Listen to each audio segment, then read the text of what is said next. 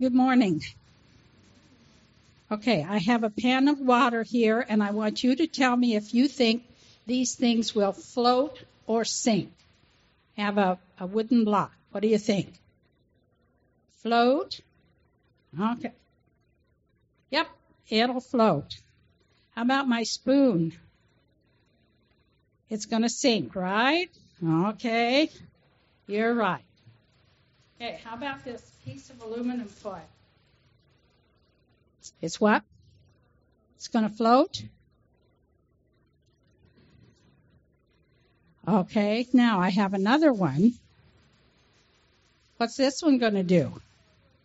Float? You sure? I just thought it would sink. But it doesn't. It floats. You're smarter than I am because I thought sure it would sink. Okay, so are you a floater or a sinker? If I took you to the lake and threw you in, would you float or would you sink?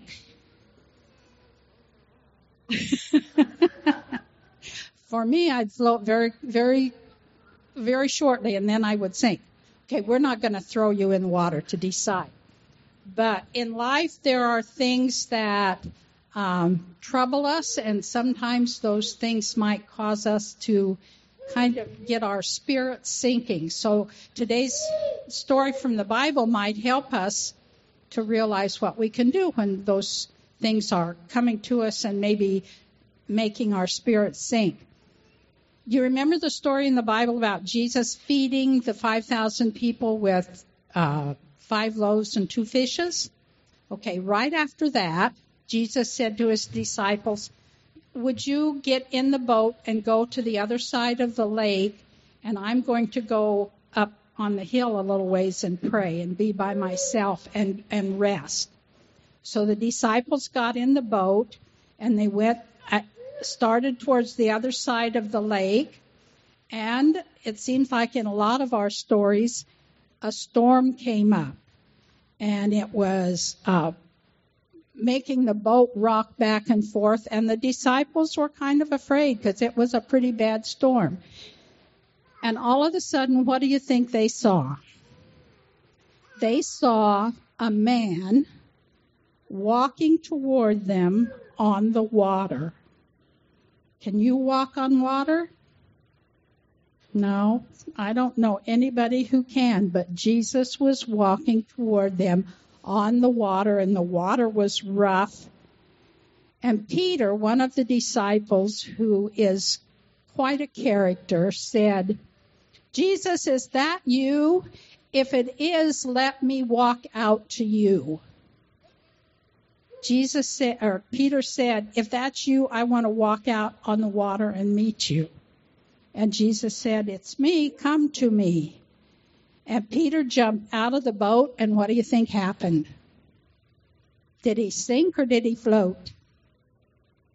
He walked on the water for a little bit. He was walking towards Jesus, and all of a sudden he looked down and he said, Oh my gosh, where am I? What am I doing here? And he started to sink. And Jesus took him by the hand and led him back to the boat. And then he said, because you took your eyes off of me, you couldn't walk on the water anymore. We need to keep our eyes on Jesus. We need to keep thinking about Jesus.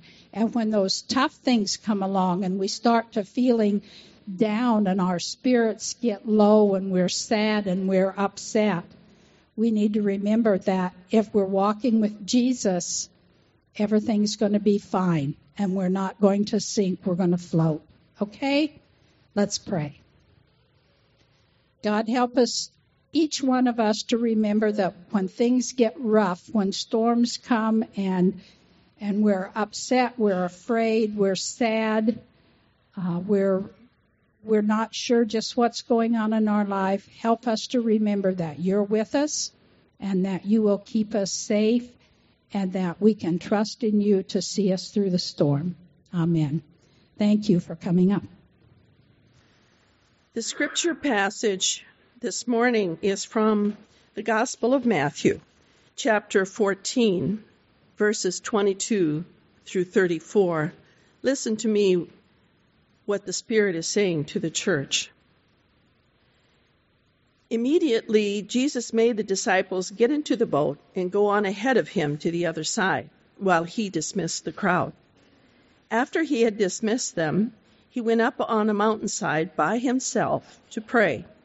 When evening came, he was there alone, but the boat was already a considerable distance from land, buffeted by the waves because the wind was against it.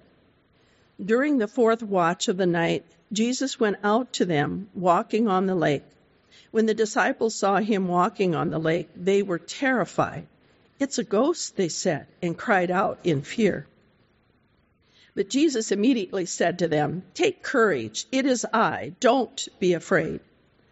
Lord, if it's you, Peter replied, tell us to tell me to come to you on the water. Come, he said. Then Peter got down out of the boat and walked on the water and came toward Jesus. But when he saw the wind, he was afraid and beginning to sink, cried out, Lord, save me. Immediately Jesus reached out his hand and caught him. You of little faith, he said, why did you doubt? And when they had climbed into the boat, the wind died down. Then those who were in the boat worshipped him, saying, Truly, you are the Son of God. When they had crossed over, they landed at Gennesaret. The words of God for the people of God. Loving and gracious God, may the words of my mouth and the meditation of our hearts together be acceptable in your sight, O God, our rock and our Redeemer. Amen. I want to take you back in time to roughly 15 years ago. And it hurts me a little bit to say that because it doesn't feel like it should be that long ago. I was in college and ugh, that's been 15 years. But ugh. anyway, uh, I, I was, it was the summer, so naturally I was at Lake Ponce camp. And although the story isn't about me, it is about a friend of mine, and her name is Bridget. Bridget and I worked at camp for five years together, and she would go on to work there full time for a while, uh, year round in the offices. and as much as Lake Poinsett is a meaningful and special place for me, it is probably even more so for her. And she loved being on the water.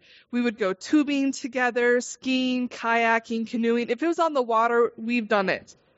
Uh, and when one day, and it wasn't super nice out, I remember that she wanted to go sailing. We had these catamarans, 16 foot catamaran. Well, we had one of them. We had some smaller day sailors as well. But she wanted to go out, and it wasn't super nice. It was cold, it was windy, and I was not in the mood. I said, "No, I'm not doing that. If you're if you want to go, that's fine, but you find someone else." And so the only other person at the camp who was as adventurous as she was was our boss, Steve. And so Steve and Bridget went out on the water on that catamaran. And they would fly across Lake Poinsett on that thing. When it's windy, if you catch it just right, you can really get moving. And as they were going to make a turn, they flipped the catamaran over. And when that happened, Bridget actually fell off into the water, and then the sail came down over top of her. And as she described it later, it was terrifying because she couldn't find the surface of the water. And she was under and flailing. And she said that in the midst of that, all of a sudden she just felt this hand go right into the water, grab her, and save her. And it was Steve, our boss. And for a long time after that, we would joke that it was always the hand of Steve that would save us from any of our predicaments at camp, which happened more than I care to admit. Early in his ministry, Simon Peter had something similar happen to him, only it wasn't the hand of Steve that saved him from drowning, it was the hand of Jesus. Remember that Simon Peter, he grew up on the water. He was a fisherman by trade and had spent his whole life going back and forth on the Sea of Galilee, fishing, making his way from shore to shore on a boat. This was as familiar to him as dry land. Now, in my mind, when I read about the Sea of Galilee, and I'm sure probably none of you do this, but in my mind, I imagine Lake Poinsett. That's the body of water that I am the most familiar with. I know some of you are familiar with this one as well. Uh, but the Sea of Galilee is really quite a bit bigger than my beloved lake. The sea was about 13 miles long and 8 miles wide at that widest point, as you see on the screen. Uh, and that means that the area was give or take around 100 square miles. So just for comparison, if you've been to Lake Poinsett, Lake Poinsett is the second largest natural lake in South Dakota. That doesn't include our reservoirs. Number one being Lake Thompson, which I also grew up nearby. Lake Poinsett is about 12 square miles. So you can see the Sea of Galilee a bit bigger. The Sea of Galilee was roughly 103 feet deep. Lake Ponset on a good year about 16 feet deep because we can thank the glacial lakes for that. The glaciers, you know, came and just made these little deposits of shallow bowls of lakes. So, uh, the Sea of Galilee is just a bit more daunting. Our boats that we use on Lake Poinsett are pretty small in comparison with the boats that would have been going back and forth in the Sea of Galilee. The boat that Jesus and his disciples would have been on uh, was been, would have been much bigger than that 16 foot catamaran that Bridget and Steve sailed on that fateful day. In fact, did you know that they actually found, they call it the Jesus boat, but they actually found a boat in the Sea of Galilee, um, one of the years where it was, the sea was low in the muddy shallows. They found this boat that they date back to the time of Jesus. This boat is 27 feet long, about seven and a half feet wide. It would have had a mast, uh, and then it also would have been powered by four people with oars. Um, this is the exact kind of boat that Jesus would have used with his disciples. It fits 13 people, which is really convenient when you are Jesus and you have 12 disciples. That's exactly the size you need. So this is this is the kind of boat that they would have been on. So remember, Jesus has sent his disciples off. He has, had been teaching. He's dismissing the crowd and then he goes off to pray. So the disciples are in the middle of the Sea of Galilee, 100 foot deep, very large lake, and they encounter a storm. Now remember, 27 foot boat, all they have to power it are four oars because in a storm like that, you don't put your sail up because the winds would just break your mast and it would just go down. So they don't have a lot of power here. Um, and Jesus wasn't on the boat with them. Remember, he stayed behind to pray. But somehow Jesus knew that they needed him. Now, most likely, he wouldn't have been able to see them where they were from shore uh, because it's dark. This it's the fourth watch of the night, so it's the middle of the night. It's dark. There's a storm happening. You can't see very far in a storm, and most likely the storm blew them off course. It says that the boat was far away from the shore being buffeted by the waves and the wind. So they're probably not where Jesus thought they were going to be or not where they had intended to be. But still, Jesus knows exactly where they are. He knows exactly how to find them, and he approaches them by walking on water. Now, this terrifies the disciples because who expects someone to be walking on the water? You have to understand there was a belief at this time that at the bottom of the Sea of Galilee was a connection to the underworld, to the world of the dead. Because it was so deep. They didn't know for sure how deep the sea was. Uh, they would try to measure by, by using a weighted rope at 103 feet. That's pretty deep. And so they, they thought that, that maybe that connected, it, it went so deep that it kind of connected to the underworld. And so that's part of the reason that they think that Jesus might be a ghost, because they think maybe a soul has escaped from the underworld and they're in the middle of the storm and it's kind of like a grim reaper situation where he's coming to collect them or something. So they're terrified. That's what's going on. And Jesus responds to them, take courage. It is I. Don't be afraid. Have you heard God or Jesus use that phrase, don't be afraid before? Did you know that God tells people in scripture, either God God the Father uh, through Jesus 140 times, do not be afraid. It's one of the most common things that God tells his people. I think this part of the story is a big reason that we have this story in the first place, why it is included in the Gospels. This isn't a time where Jesus is actually teaching his disciples, but it does teach us something incredibly important about Jesus. This story tells us that Jesus will walk on water to get to us in the dark and stormy times of our lives just as Jesus was able to get to the disciples who were in the middle of a deep lake in a storm, whatever storms that you are facing in your life, Jesus can get to you as well. And he's going to tell you the same thing. Be encouraged.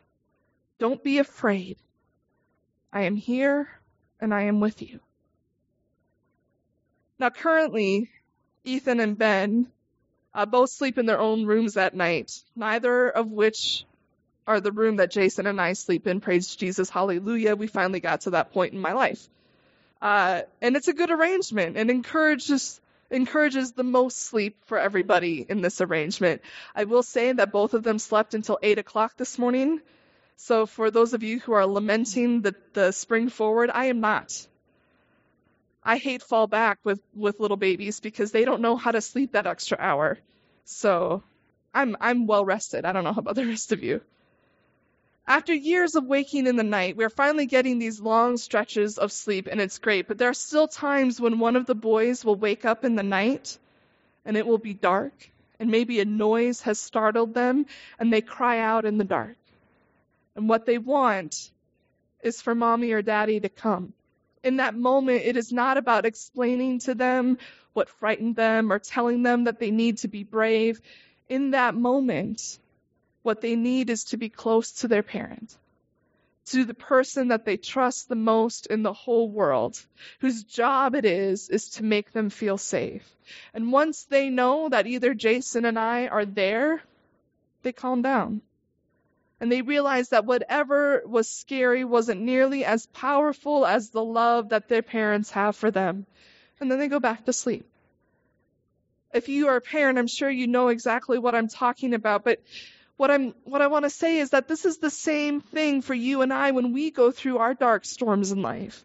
Jesus doesn't always calm the storm. Jason and I don't always fix whatever it is that has startled our boys in the night. But Jesus will come to us no matter the situation. Jesus will be with us. We don't have to be afraid because we do not face the storms in this life alone. You have Jesus with you. You should be encouraged by that. You know, you're going to be okay. Take comfort that Jesus will walk on water to be with you. He will be with you in the storm and he will never leave your side that's a pretty good, like, we could just end it there, but that's not the end of our story. Simon Peter, of course, has to insert himself into every situation he possibly can. That's just who he is. That's what he's, that's what he does. But I have to say, I'm really glad that he does. We can learn so much from Simon Peter, both about faith and failure, and how often they seem to go hand in hand. Jesus just gets done I just love Simon Peter so much. Jesus literally just has the words out of his mouth, don't be afraid. And Peter responds with, Lord, if it is you, because he's still probably not entirely for certain that this is not a ghost. Uh, if it is you, tell me to come to you on the water. And Jesus tells him to come. Something I want you to notice here Simon Peter doesn't just jump out of the boat when he realizes it's Jesus and expect Jesus to do what he wants he actually tells Jesus, if it is you, tell me, tell me to come out onto the water. Jesus does, or Simon Peter doesn't just start making plans. We see later that he will. Uh, but early on in the ministry, he waits for Jesus to tell him to come. He has an idea, but he waited to see if that's what Jesus would want as well. And I think there is a lesson in there for us. It's a subtle difference to just jump out of the boat versus having the idea to step out of the boat and checking to see does this align with God's will. Also, let us notice that out of all of the disciples, Simon Peter is the only one willing to join Jesus on the water. The other 11 are happy to stay in the boat. Right? The storm is still raging, the water is still deep. They are just getting over the fact that they are not being haunted and that Jesus is now walking on water, which they're probably not sure what to do with that information yet either. And the last thing in their mind is to get out of the boat. But Simon Peter, he sees this and he's willing to go. He sees an opportunity for something incredible and he, he's willing to seize the moment. The others are content to remain where they believe it is safe. So often, we are content to stay in the boat. We are content to stay in our comfort zones. But Jesus told Peter to come. Jesus wanted Peter to get out of the boat, to put his faith in Jesus, to test out whether or not Jesus could be trusted. And could Jesus be trusted? Yes. Peter takes some steps on the water, and I have to believe that in that moment it was incredible. It was amazing. It was mind blowing. I'm sure that the people in the boat were also amazed that Peter was doing this thing. Peter is amazed, but the storm comes at him, and he loses focus, and down he goes. But he cries out, Lord, save me. And immediately Jesus reaches out his hand and caught him. In his need, Peter cries out to the one that can save him, and Jesus immediately catches him. When we feel like we are sinking beneath the waves of the storms of life, call out to Jesus. Trust in him that he can save you because Jesus is there. He is with you in that storm and he will catch you. And he says, and I don't think that he is saying this in a way to be, to uh, chastise Peter, but I think it's more as a loving friend. You have little faith. Why did you doubt? He told Peter, the only one with enough faith to actually step out of the boat, that he was the one with little faith. Imagine what Jesus thought of the other 11, right? Why did you doubt? The story immediately before this one is Jesus feeding the 5,000 with the loaves and fish. Peter and the disciples have seen what Jesus can do.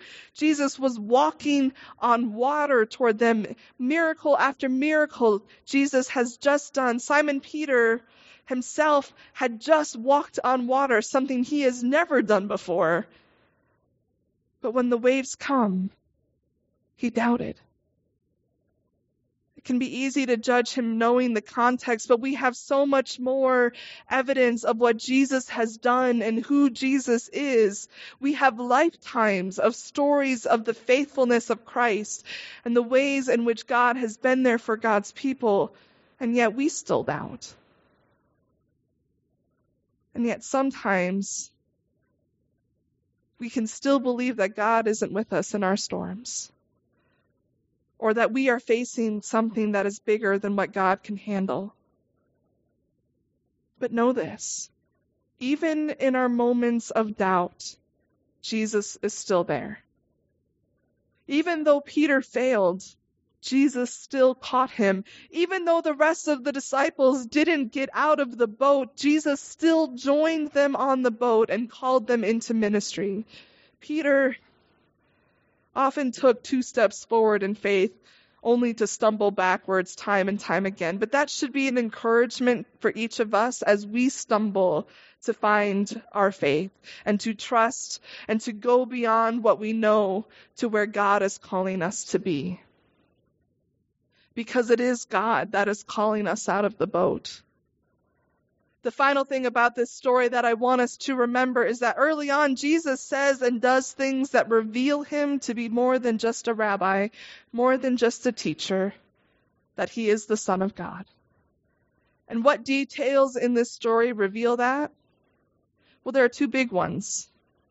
What he says as he approaches the boat, and his ability to control the weather. First, when Jesus approaches the boat and the disciples are scared, he tells them, Take courage, it is I, don't be afraid. But if we were to look at the Greek translation, the phrase, it is I, is actually, ego eimi, for all of you Greek scholars out there, which means I am. Does that ring any bells for you? When Moses is being called by God to go back into Egypt and challenge the Pharaoh and to let, tell Pharaoh to let my people go. And Moses says, who should I say that is telling me to do all of this? How does God respond? I am. Say that I am has sent you. Take courage. I am. Don't be afraid. God is with you. And if that wasn't enough, when Jesus gets in the boat, the winds die down. Coincidence? I think not. Not after he walks on water. Not after the fact that no other prophet can control the weather. Only God can control the weather. Only God can control the natural world in that way. We will see this again in other stories about storms on the sea where Jesus has an ability to calm the storm. Early in his ministry, Jesus is already revealing to the disciples that they are following more than just a rabbi. They are following the Son of God. So today, may we take away from this story that whenever you find yourselves in the storms of life, Jesus will be with you. Whenever you are tempted to stay in the boat, Jesus is going to encourage you to walk on water. And whenever you stumble, Jesus will be there to pick you up. Simon Peter learned these lessons very early on in his discipleship, and it served him well. So may you also put your trust in Jesus. So let us pray.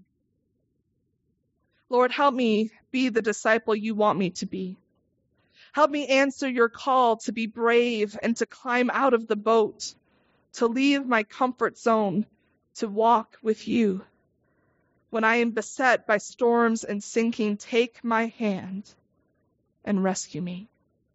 Climb into my boat and calm the wind and the waves. In your holy name, amen.